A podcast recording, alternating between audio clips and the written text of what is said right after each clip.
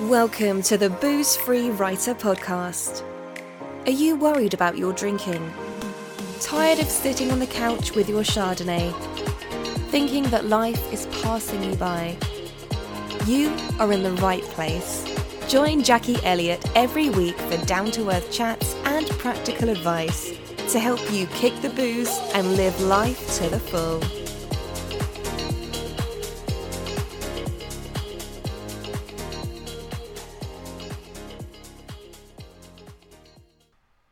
Hello there, and welcome to the Booze Free Writer podcast.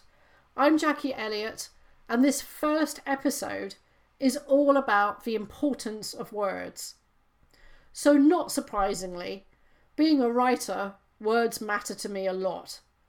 I spend much time picking the right words to communicate my thoughts to my readers. Other people can't get into my head and see my stories so I have to make sure the words I choose really do paint a picture as near to my own vision as possible. I've written a lot of words since I started my sober journey way back in 2015. I first blogged as the Wine Bitch, and then the blog morphed into different kinds of platforms with different names. I wrote three books based on my own quest for sobriety, and most recently, I've written crime fiction. None of that would have been possible if I had continued drinking. I now consider myself to be a writer who doesn't drink. And what's so special about that, you may wonder? One of the, most pervasive stereotypes about creative people, which really made a huge impact on me, was that artists and writers in particular are tortured souls addicted to booze and other substances. The only way that they or we can create is under the influence.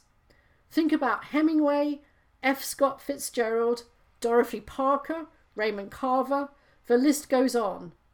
The accepted, accepted thinking is that these great writers use booze to cure writer's block and to lubricate their genius.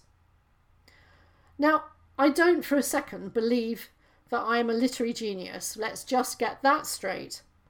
But the hardest booze myth for me to shake was that alcohol could liberate my creative juices. I had visions of me writing into the night with sipping on wine and getting great ideas for novels and stories and for uh, great works that would eventually be published. But creativity isn't about waiting for some boozy muse to whisper ideas in my head. It's about writing and rewriting until a story or a blog somewhat resembles the images that I have already in my head. It wasn't until I stopped drinking I discovered that booze had promised great things, but only sobriety could deliver. It was only when I quit that I could apply myself to the discipline of creativity and productivity. It's the less sexy reality of writing. It's actually all about putting words on paper. It's hard work and often tedious. Not like the romantic vision I used to have. And that's one reason why my latest platform is called the Booze Free Writer. But why not the Sober Writer? Why booze free instead of sober? And this brings me to the other way that words and language really impacted my own journey. I wrestled with the words commonly associated with dependence on alcohol when I first started worrying about my drinking behaviour. The first word, of course, the most important word, I guess, alcoholic, conjures up many images and stereotypes. It's a loaded word. For me, an alcoholic was someone who went to AA meetings. I had images of barflies, people who exhibited drunken behaviour in public, who topped up their water bottles with vodka, who lost everything and ended up sleeping on park benches. I wasn't one of those people, I told myself. I hadn't reached rock bottom, therefore I couldn't be an alcoholic. And therefore I didn't have a drinking problem because everyone knows that alcohol is only a problem for alcoholics.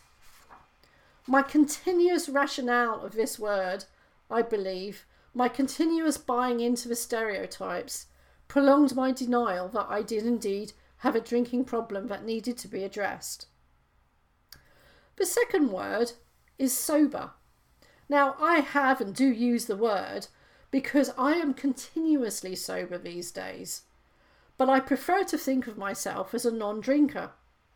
Sober, meaning free from the influence of booze or drugs, is a state of being. A state of being can change at any time. If I describe myself as a non drinker, this is a noun. I am a person who does not drink, period. As soon as I started describing myself as a non drinker, and very much like booze free, as in booze free writer, it became something permanent. It became part of my identity. And that made it much easier to come to terms with the fact that I did not need alcohol in my life at all. For the very same reason, I disliked the idea of being in recovery. Again, it's a state of being that can change. Now, the words you encounter along the way will impact your thoughts and beliefs, and in turn, that will impact your behaviour and your habits. It will make your journey easier or harder, so it's important you choose your words carefully, as carefully as I do every day in my craft as a writer. I look forward to sharing my words with you in my blogs, podcasts, masterclasses, books, and programs. For September only, this podcast will be freely available to everybody. And if you'd like to upgrade to continue getting my podcasts in October and to access my weekly masterclasses, is only $7 a month or $70 annually, which is very low for the hard work that I put into crafting my words. If you'd like to work with me and my amazing ladies in my Just Breathe group, you can join my 100 days of sober support, and the details are in the emails. We'd be delighted to have you. Thanks so much for listening, and I look forward to talking to you all again very soon. Bye for now. Thanks for listening. Jackie Elliott is the author of the best selling memoir Sober Ever After and How I Quit Drinking and How You Can Too. Both books are available on Amazon. If you would like to work with Jackie, why not join the Just Breathe Project? 100 days of sober support. Check the Booze Free Writer emails for more details. Don't forget to tune in next week for more great tips for your sober journey.